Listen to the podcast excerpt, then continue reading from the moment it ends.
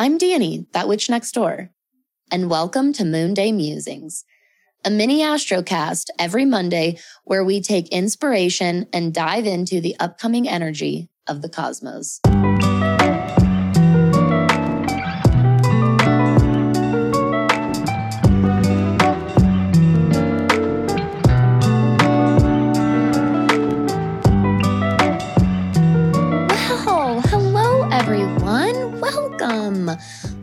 Another episode of Moon Day Musings here at That Witch Podcast. I'm Dan. I'm Donnie.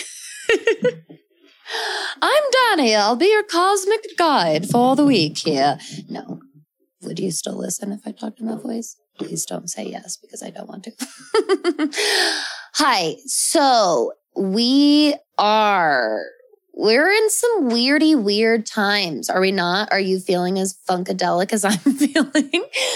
Pisces season will do that to you. Uh, Pisces new moon will definitely do that to you. This week, we are looking at the week Monday, February 28th through Sunday, March 6th.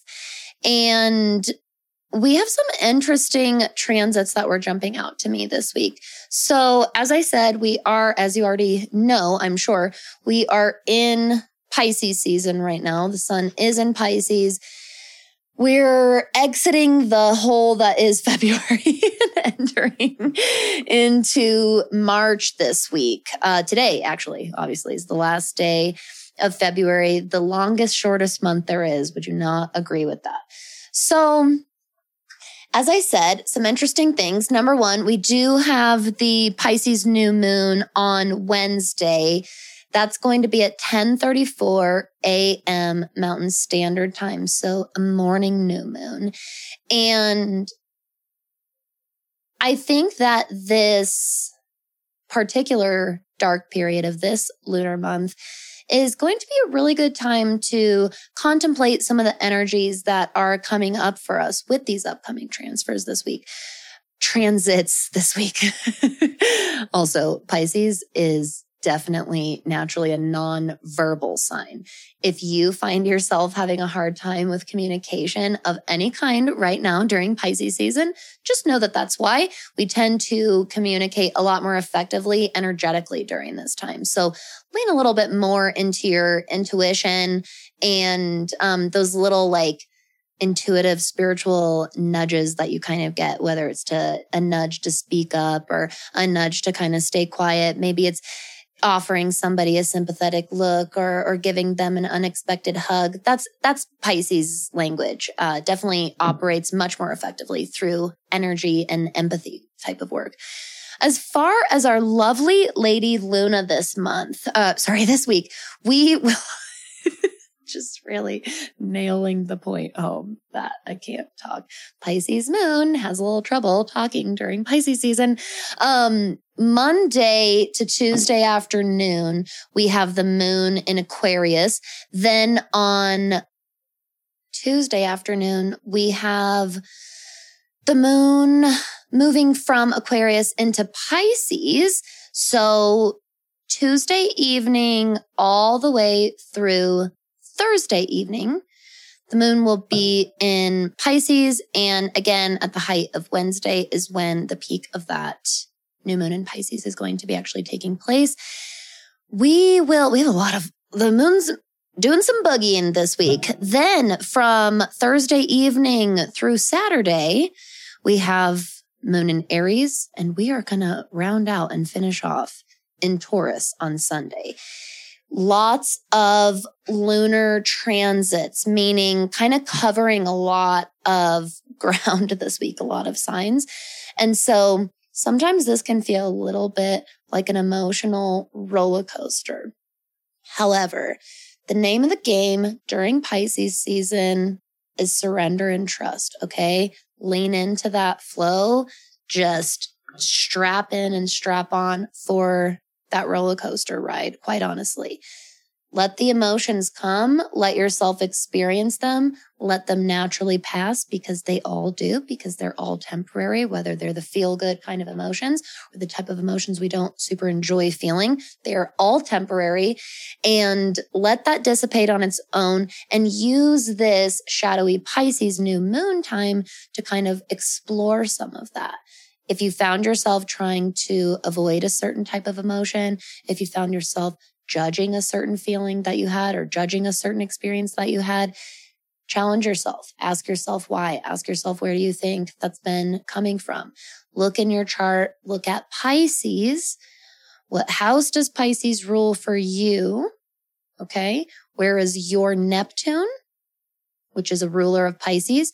Where is your Jupiter in your chart, which is a co ruler of Pisces as well? Current transiting Jupiter is also in Pisces, which is really amplifying, really expanding on all of this energy as well. Though this sign is deep and therefore can come with some heaviness, it is also a very illuminating sign because of all of the psychic and spiritual knowledge that Pisces brings to each of us. Yes, each of us. If you just open your little earballs. Just open your little spiritual earballs and listen. What is Pisces communicating to you through feeling? Uh, the last kind of, it's not one particular transit, but the last kind of energy that I want to talk about is the little dance that Mars and Venus are doing together. Mars and Venus are conjunct in Capricorn. They are going to both be moving into Aquarius this coming Saturday. They are barely off from one another. They are, they're definitely conjunct. They have their exact conjunction in Aquarius at zero degrees on Sunday at 12, 12 a.m. Mountain Standard Time. 12 is the number of Pisces. Isn't that cool? Um, but even though that's the exact uh, moment or or or degree of the conjunction, they are still very much in an active, very very strong conjunction all this week and have been for some time. The reason I wanted to bring it up, or why I think I feel called to bringing it up during this particular week's forecast, now that we are really diving into that cosmic ocean of the Pisces new moon is the dual energy that that Mars and Venus bring together when they come together. In many senses, these two planetary bodies, when they come together, are considered like the ultimate sky lovers because traditionally Mars is associated with like very classic masculine energy and Venus has been very classically associated with really pure essence of feminine energy. What I tried to say in a more modern and non-binary sense or non-gendered sense is that they very similar, like we talk about in our pre-show tarot readings, they both represent different divine halves of unity. So right now we are in a very unified and harmonious period. However, just as all duos and all relationships and partnerships bring with them both love and harmony, and there can be challenge because we still have two very different halves of one unified whole. My friends, that's the whole point. And I think that it's a really significant energy to start exploring, especially with them starting out in this very, very traditional kind of old school sense of Capricorn and moving into the more progressive and innovative sign of Aquarius this week. I really think that this is such an opportunity to really explore these themes from a very traditional, ancient or old school uh, viewpoint and what we, what that looks like kind of now and what we kind of wanted to start looking like moving forward. The whole point of unity, everybody, is that the two halves are very opposing, very opposite, very different. Look at when we talk about oppositions in astrology. There are two things as far apart as they can possibly be on the astrological wheel, 180 degrees apart. Can't get any further from each other than that. And yet, each of those polarities, each of those oppositions are connected, are they not? Which means that they are both divine halves of one universal divine whole. And this is very much true for Mars and for Venus. We've got our lusts, our passions and fires, our actions and drives and motivations in Mars. Okay. We, we really have more of our instincts. Whereas in Venus, we find much more of our intuition. There is a lot of intuition in Venus, very, very natural intuition, very naturally occurring. Okay. What happens when we explore the differences between the two and to bring them together?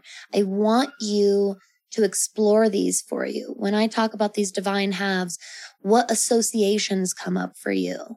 When we think of the old school definition of the masculine and the feminine, what associations come up? What thoughts come up for you? What do you feel and what do you think about these kind of old school or traditional associations? And what do you want that to start looking like moving forward when you think about unifying two very, very different oppositions or halves. So leaving you with some, some food for thought today, everybody, as you move through this week. Okay. Lean into it, surrender to it, and don't be afraid to explore. Okay. Pisces, that infinite darkness, when you surrender to it, you will find you will also release your fear of it. Okay. All right, everyone. I hope that this brought to you what you needed it to. Take what you need and leave the rest as always.